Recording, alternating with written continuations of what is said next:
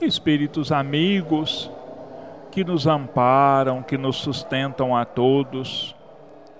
Mais uma vez, nós aqui nos encontramos com a finalidade de divulgar o Evangelho de nosso Senhor Jesus Cristo.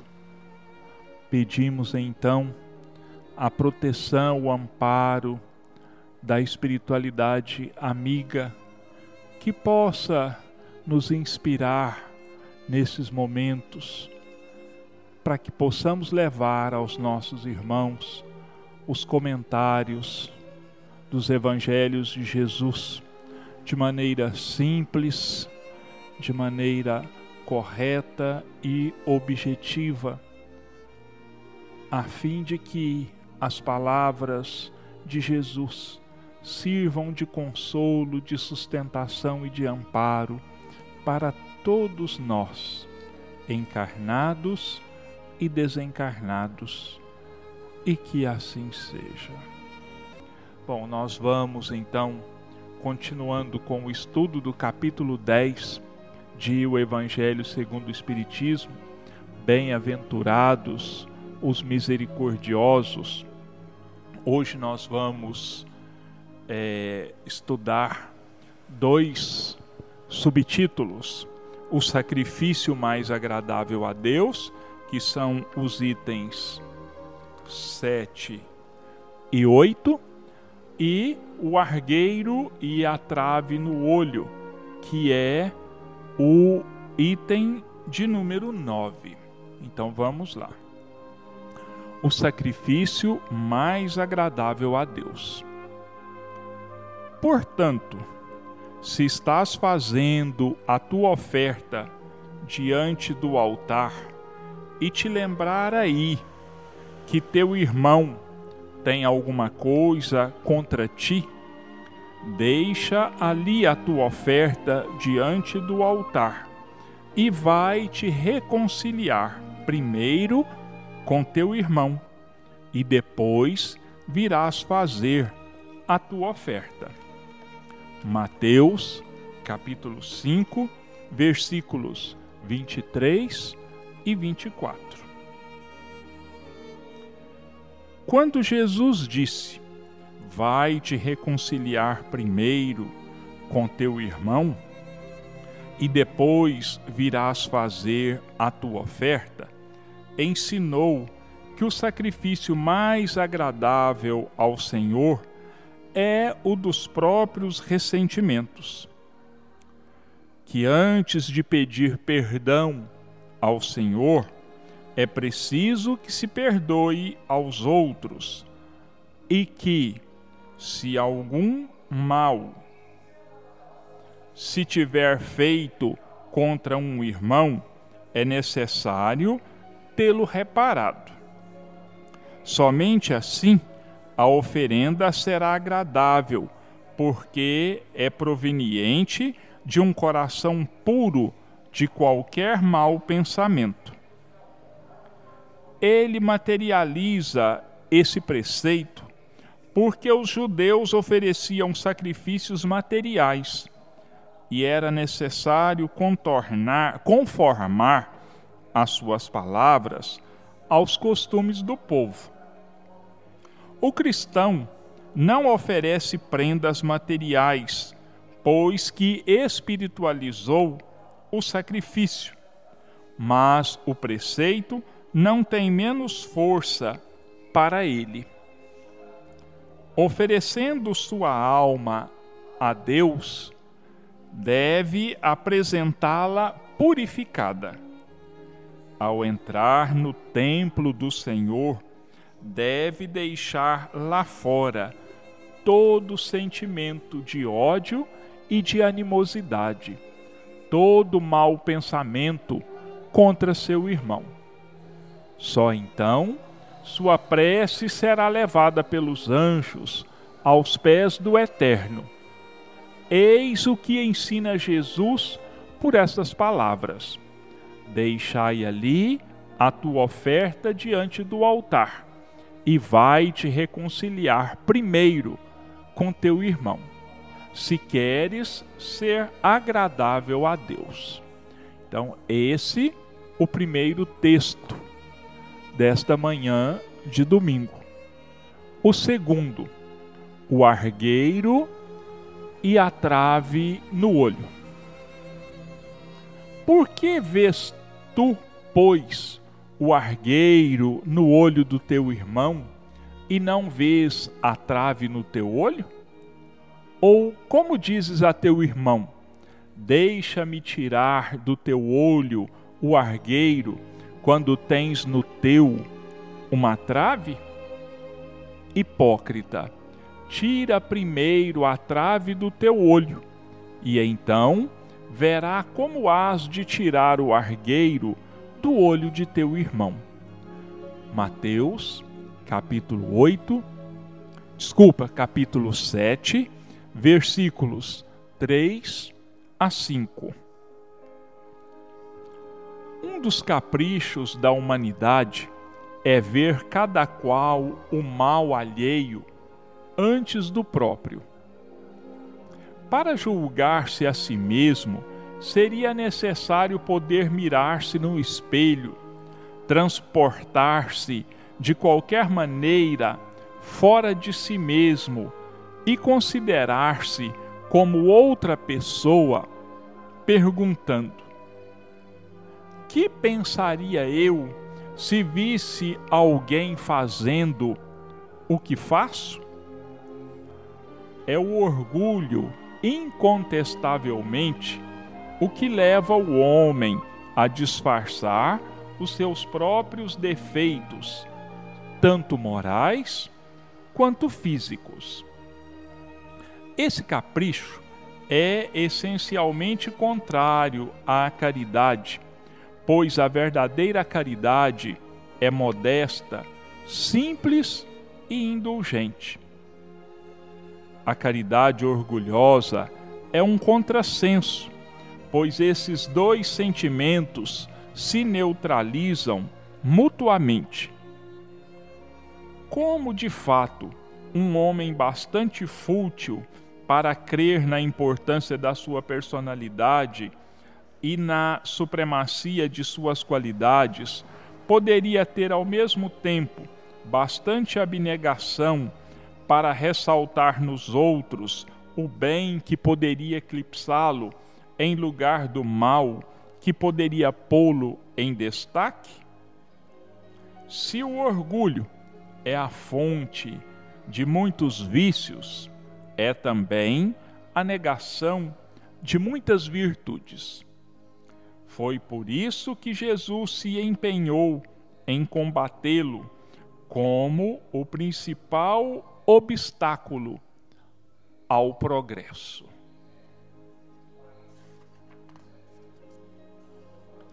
Então, nós temos aqui o sacrifício mais agradável a Deus e o argueiro e a trave no olho.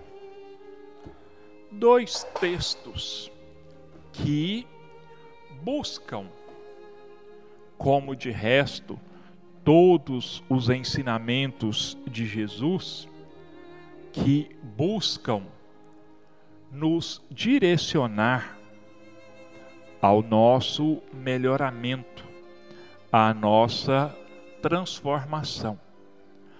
Todo o Evangelho de Jesus é uma cartilha, como eu já disse aqui várias vezes, mas nunca é demais a gente repetir o Evangelho de Jesus é uma cartilha de bem viver.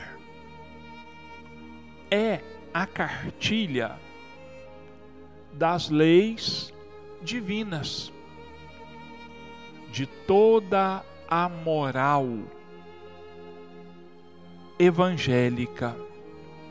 Estão contidos nos ensinamentos de Jesus. E ele, durante todo o seu breve período de pregação, de ensino,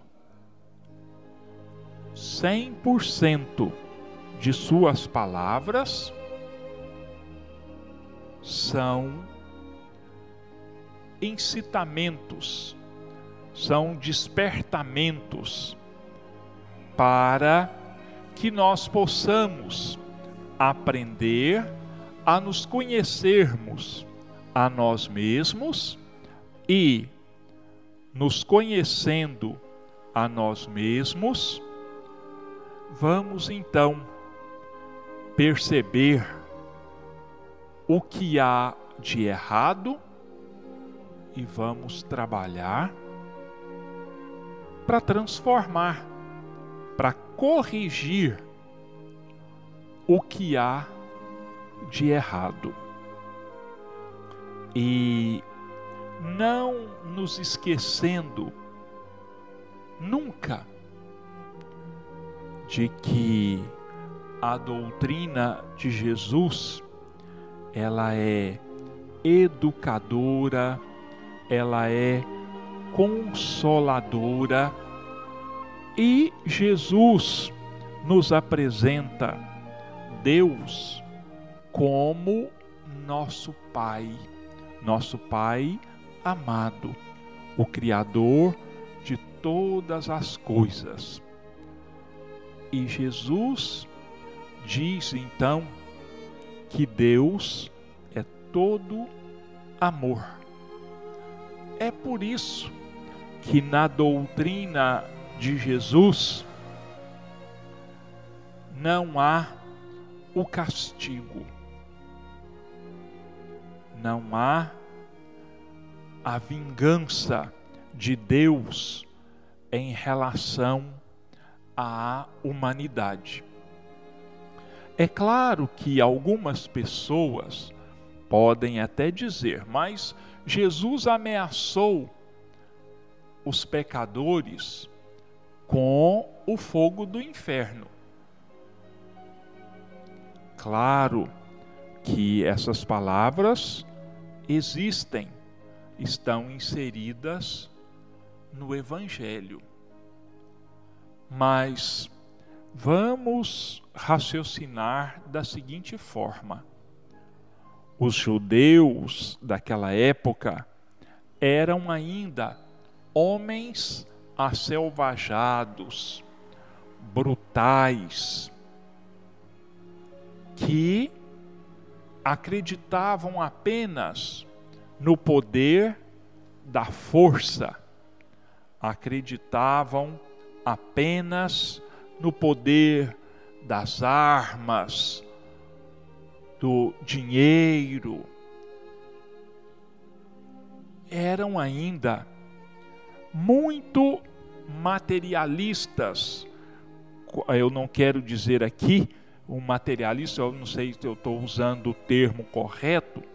Eles eram ainda é, o Deus conhecido e adorado pelos judeus ele só não era humano no seu tamanho e no seu poder, porque eles achavam e acreditavam piamente que Deus era um homem em ponto grande, era vingativo, era rancoroso, punia, castigava, odiava, como qualquer ser humano. Então Jesus precisava falar palavras que ficassem na mente daquelas pessoas e que, de uma certa forma, assustasse aquelas pessoas, fizesse com que elas parassem e começassem a pensar na sua maneira de agir e nas consequências. Mas, no fundo, a, os ensinamentos de Jesus só nos falam de um Deus de amor de um Deus bom, de um Deus justo. E, dando continuidade então a esses ensinamentos da necessidade da mudança, Jesus então chama a nossa atenção para a necessidade de termos um coração puro em todas as ocasiões, em todas as situações. Não basta que nós sejamos religiosos, por exemplo, justos, que nós pareçamos santos apenas no templo que nós frequentamos, apenas durante o culto do qual nós fazemos parte. Não, nós devemos ser cristãos 24 horas por dia. E o cristão, o verdadeiro cristão, ele não guarda mágoas, ele perdoa, ele não guarda ressentimentos. É por isso que Jesus diz para nós que nós precisamos estarmos com o coração puro, que nós precisamos, é, ao apresentarmos o nosso sacrifício a Deus, nós precisamos estar com o coração puro, com a alma limpa. Por exemplo, se nós magoamos, ofendemos ao nosso irmão,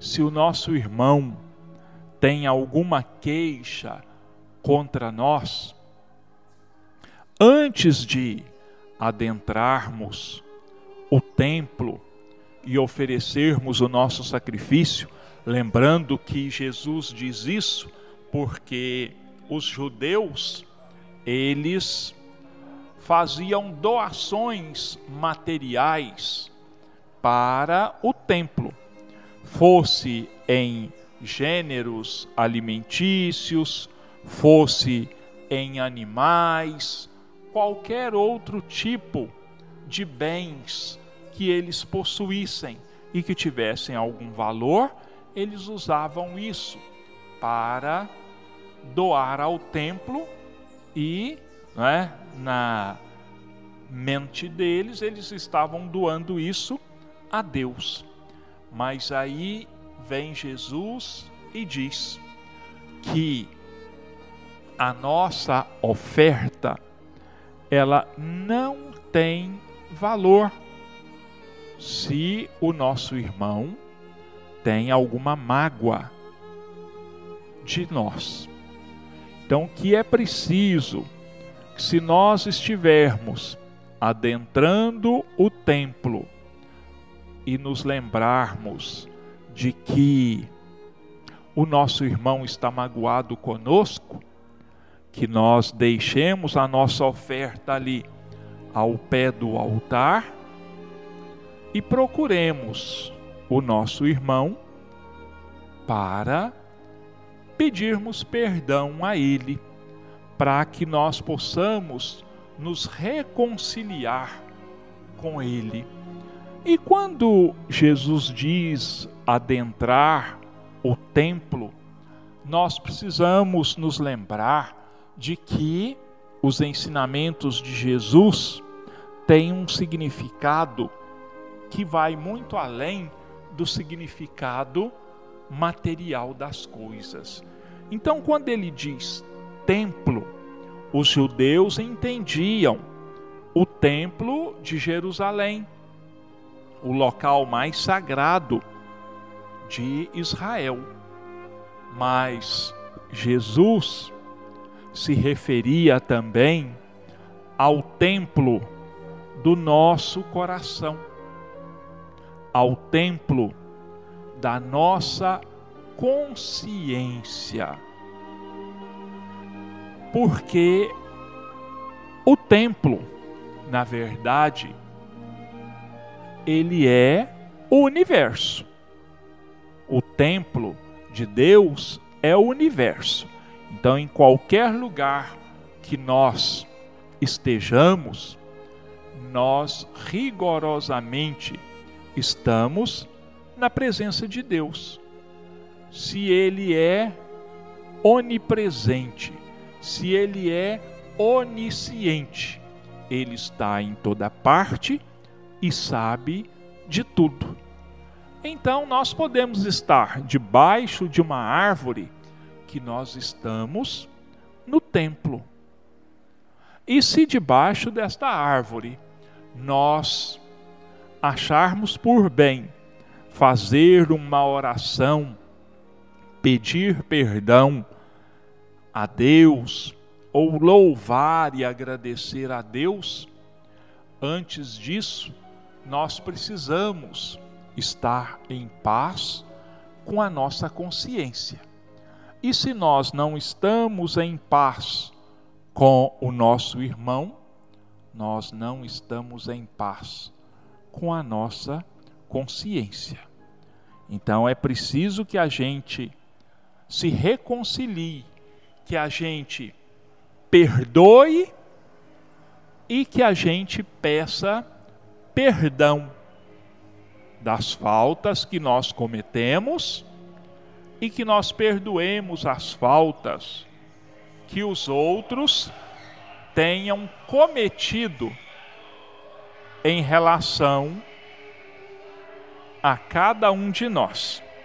Aí sim, diz Jesus, nós podemos oferecer o nosso sacrifício, nós podemos oferecer a nossa oração, a nossa adoração a Deus, o nosso agradecimento. A segunda parte, nós temos aqui o argueiro e a trave no olho. Né? Outra grande lição que Jesus nos deixou. O que é o argueiro e a trave no olho? Jesus, mais uma vez, usa de recursos materiais para chamar a nossa atenção. Ele diz assim: Como é que você se atreve a criticar o seu próximo? Como é que você se atreve a apontar os defeitos do seu próximo, os pequenos defeitos, as falhas mínimas do seu próximo, quando você é autor de enormes faltas, quando você é portador de grandes defeitos. Infelizmente, é, a humanidade ela tem isso. Nós humanos temos isso. Nós minimizamos, nós diminuímos, ignoramos os nossos defeitos e exaltamos os defeitos dos outros.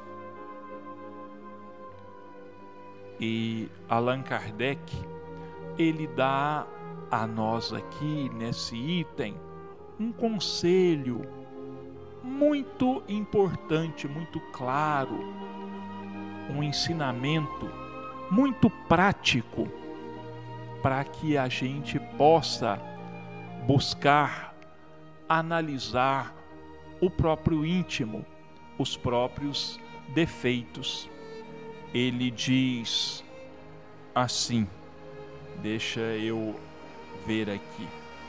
ele diz assim que a gente deveria ter assim como se fosse um espelho onde a gente se visse refletido, não a nossa imagem física, mas a nossa imagem moral, o nosso íntimo, a nossa consciência.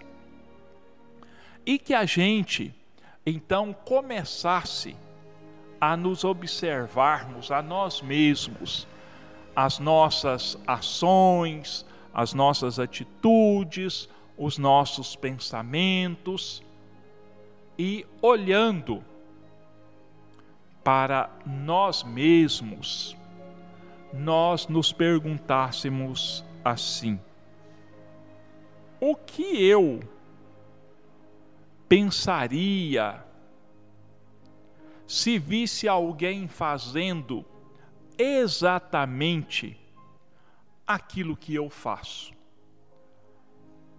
As mesmas atitudes, as mesmas palavras, os mesmos pensamentos. O que eu acharia disso tudo? Como é que eu veria essa outra pessoa?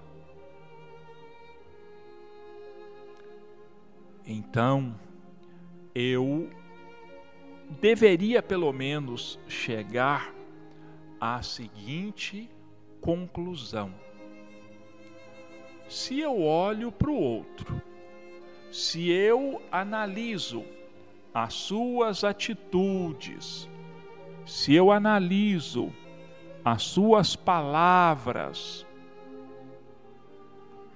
e eu as reprovo, eu as condeno no outro,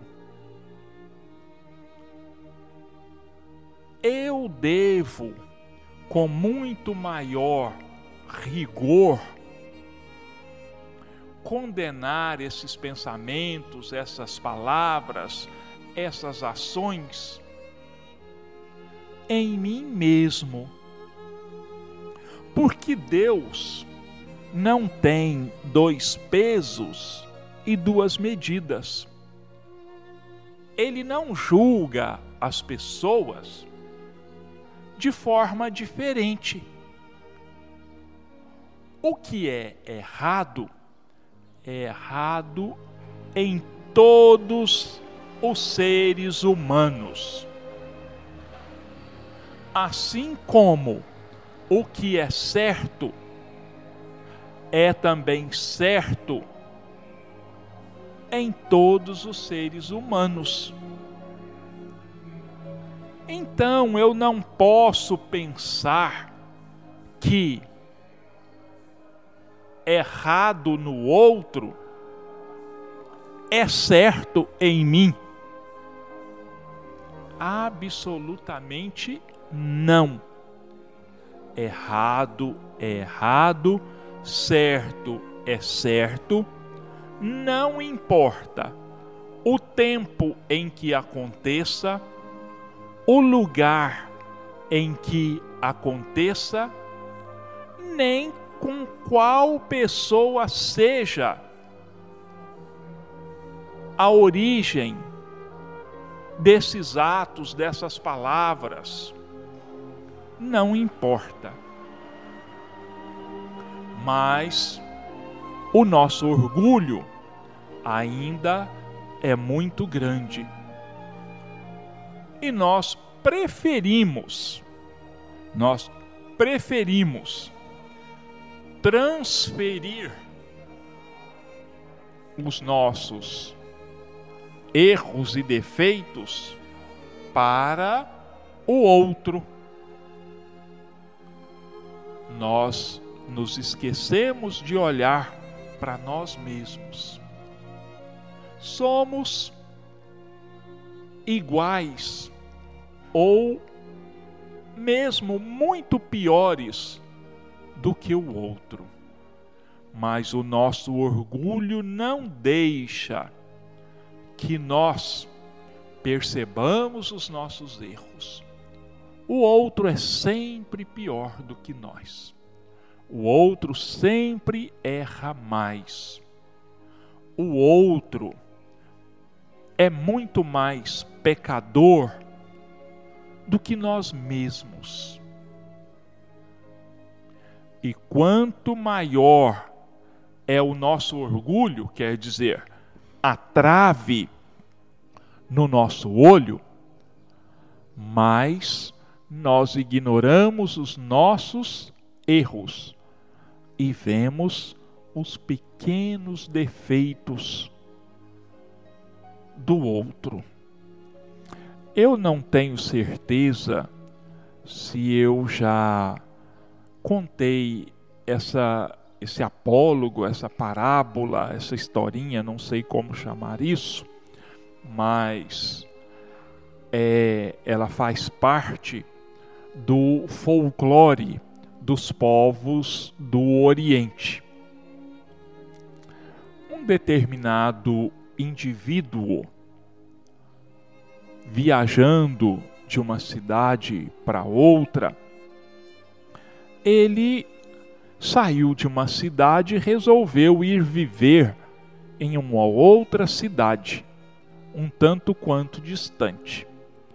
E ele então, quando chegou naquela cidade, nos lembrando que na, antigamente as cidades eram cercadas de muralhas por motivo de segurança, para evitar-se ataques de surpresa dos inimigos. E no portão dessa cidade tinha lá uma grande árvore e tinha lá um senhor já bastante idoso, aproveitando o frescor na sombra daquela árvore. E aquele indivíduo chegou e foi conversar com aquele senhor. Era um sábio que estava lá debaixo daquela árvore, encostado no tronco. E ele perguntou para o sábio assim: Me diz uma coisa, qual é o caráter das pessoas que vivem nessa cidade? Como é que são as pessoas que vivem nessa cidade. Aí o sábio disse para ele assim: Como eram as pessoas da cidade que você deixou? Como era o caráter dessas pessoas? Aí aquele homem disse assim: Olha, as pessoas da cidade que eu deixei para trás eram todos falsos, eram ladrões, mentirosos, fofoqueiros, eram pessoas sem caráter, muitos assassinos, usurpadores, sonegadores de impostos e colocou mil e um defeitos, defeitos nos moradores daquela cidade que ele tinha deixado. Aí aquele sábio disse para ele assim: Ah, então você pode voltar, não precisa entrar nessa cidade, não, porque aqui o povo é exatamente do mesmo jeito que você diz que é o povo da cidade de onde você vem. Moral da história. Se nós estamos acostumados a apenas ver o defeito dos outros, o lado sombra dos outros, e não o lado luz, não o lado bom, onde quer que nós estejamos, nós vamos enxergar as coisas exatamente de acordo com o nosso ponto de vista. Por quê, meus irmãos? Porque o defeito não está fora de nós. O defeito está em nós.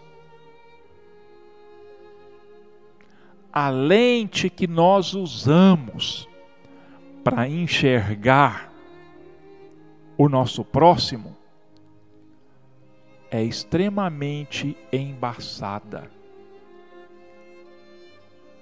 Porque é a lente do nosso íntimo, da nossa maneira de ser. Então não adianta, onde quer que nós estejamos, nós vamos apenas enxergar as coisas do jeito que nós somos intimamente. Porque existe um ditado e os espíritos usam muito esse ditado. Ninguém pode dar aquilo que não tem. Então ninguém pode dar bondade se ele não for bom. Ninguém pode dar carinho se não for carinhoso. Ninguém pode dar amor se não tiver amor dentro de si mesmo. É uma questão de consciência. E é isso então que Jesus quer mostrar para nós quando ele fala do argueiro e da trave no olho. Então ninguém pode dar aquilo que não tem.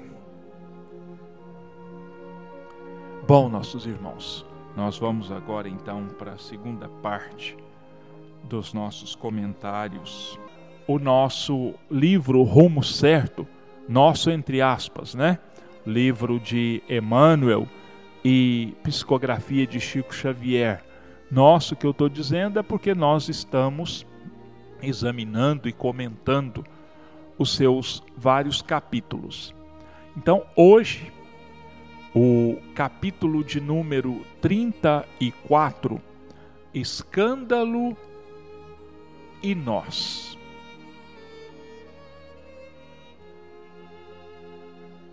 O que é escândalo? Antes de ler, eu vou fazer alguns comentários. O que é que nós entendemos por escândalo? Nós entendemos por escândalo tudo aquilo que chama a atenção negativamente. Tudo aquilo que denigre a imagem de alguém, tudo aquilo que alguém faça de errado e que desperte comentários, na grande maioria das vezes, maldosos. Ah, Fulano rouba, Fulano trai a esposa, Fulano é mentiroso, fulano fez isso ou aquilo, e o comentário se alastra. Então, isso nós consideramos como escândalo. Mas, para Jesus, para o Evangelho, escândalo não é só isso. Isso é uma espécie de escândalo. Mas escândalo, à luz do Evangelho, é tudo aquilo que contraria a moral do próprio Evangelho. Quer dizer, aquilo que contraria todas as leis de Deus e os ensinamentos de Jesus. Então, quando eu maltrato alguém, eu estou escandalizando a lei. Quando eu falo mal de alguém, ainda que no pé do ouvido do outro, eu estou escandalizando. Quando eu critico alguém, quando eu olho para alguém e apenas comigo mesmo eu tenho pensamentos que denigram a imagem daquela pessoa, ainda que eu não comente com absolutamente ninguém, eu estou praticando, cometendo um escândalo, porque eu estou violando as leis morais que Deus implantou na nossa consciência. Então, tudo, exatamente tudo que é contra a moral evangélica é escândalo. Então, daí a necessidade de nós vigiarmos sempre. Então, vamos lá. Escândalo e nós acalmar-nos a fim de trabalhar e servir com segurança será sempre o processo mais eficiente para liberar-nos da influência de escândalos, quaisquer que estejam. Não poucas vezes demoramos-nos acalentando mágoas e condenações contra nós mesmos, das quais costumamos sair desolados ou deprimidos, aumentando a incapacidade própria para qualquer reajuste. Temos errado, reconheçamos. Lamentar-nos, porém, indefinidamente, seria o mesmo que segregar nossas culpas, mas desaconselhável acomodar-nos voluptuosamente com elas, sem a mínima diligência para extinguir-lhes os desastrosos resultados. Queixar-se alguém de si próprio uma, duas, três vezes quanto às dívidas e defeitos de que se lhe onere o caminho, será claramente compreensível. Mas lastimar-se todos os dias e acusar-se em todas as circunstâncias, sem qualquer esforço para melhorar de situação, pode transformar-se em atitude compulsiva, gerando enfermidade e perturbação. Esterilidade em qualquer setor será invariavelmente esterilidade. Recordemos a lição viva e constante do livre-arbítrio e a conclamar-nos ao próprio burilamento e utilizemos o empréstimo das horas que nos é concedido nos recursos em mão, comandando as oportunidades que o tempo nos faculte para empreender as renovações de que sejamos carecedores. Somos espíritos eternos e conquanto nos caiba o dever de aproveitar as experiências do passado no que evidenciem de útil e de preparar o futuro para que o destino se nos faça mais elevado, lembremos-nos de que somos chamados nas áreas do agora a viver um dia de cada vez erros teremos perpetrado inúmeros débitos, temos-los ainda enormes. Entretanto, se soubermos empregar com critério e equilíbrio os instrumentos de que dispomos, não há tempo a desperdiçar com lamentos inúteis, de vez que, quanto mais quisermos aprender e trabalhar, compreender e servir, mais alto e mais belo se nos fará o caminho na direção da vida melhor. Escândalo e nós. Então, o Espírito, o benfeitor Emmanuel, ele traça aqui para nós algumas diretrizes, nos aconselha algumas maneiras de agir diante dos nossos erros, que são escândalos, dos nossos desacertos, que são escândalos. Nós temos plena consciência da nossa imperfeição.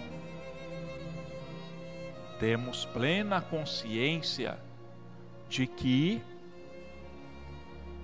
já praticamos muitos erros e que, se não vigiarmos de verdade, ainda vamos praticar muitos outros. Mas o que o Emmanuel chama a nossa atenção é para o seguinte: sabemos que somos imperfeitos, temos milhares de defeitos. Isso é certo. Não deveria ser assim, mas pela nossa natureza ainda espiritualmente primitiva, é assim que acontece.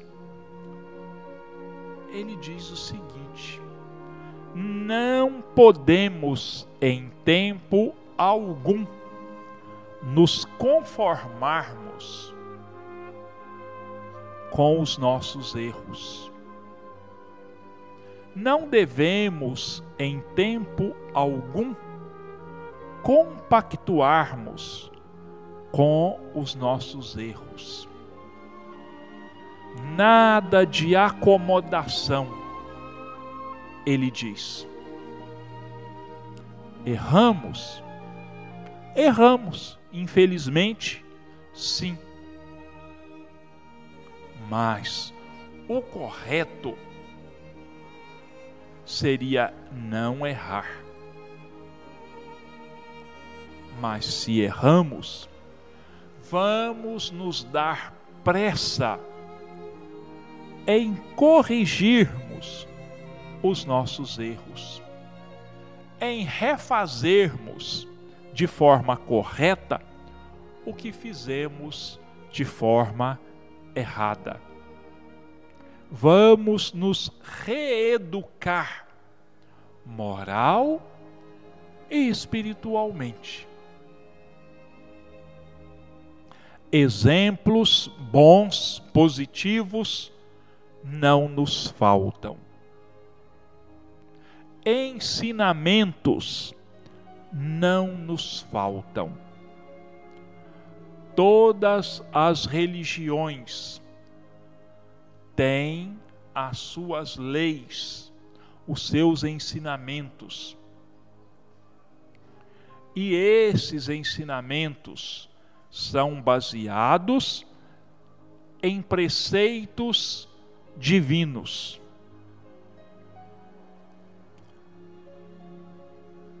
Nós cristãos temos o Evangelho de Jesus, nós temos os ensinamentos de Jesus. Como eu disse aqui no início, estou até me repetindo. Instruções para nos reeducarmos. Cometer um erro é terrível. Mas se com prazer no erro, ter satisfação em ter errado, é mais terrível ainda, mais comprometedor ainda. O correto é nós buscarmos o mais rapidamente possível reajustarmos as coisas, refazermos de forma positiva. Não é isso que o estudante faz quando erra o exercício que o professor passa, ele não refaz tantas vezes até que ele aprenda a lição corretamente? Assim é com a nossa vida. O nosso livro de vida é o Evangelho. O professor é Jesus. Então vamos, porque, como eu disse, orientação não nos falta em nenhum momento. Basta que a gente procure, porque a orientação nós vamos encontrar. Particularmente em se referindo à doutrina espírita, nós temos aí as cinco obras básicas da codificação: Livro dos Espíritos, Livro dos Médiuns, Evangelho segundo o Espiritismo, O Céu e Inferno, a Gênese e centenas e centenas de obras primorosamente escritas para o nosso autoaprimoramento, para que nós possamos aprender as lições que Jesus deixou para nós. Essas obras sempre nos esclarecem, sempre colocam de uma forma ainda mais clara para cada um de nós os ensinamentos de Jesus. Então, ao cometermos um erro, ao praticarmos um escândalo, não vamos ficar quietos vamos buscar refazer tudo. Nada de acomodação. Água parada adoece, fica podre, transmite doenças.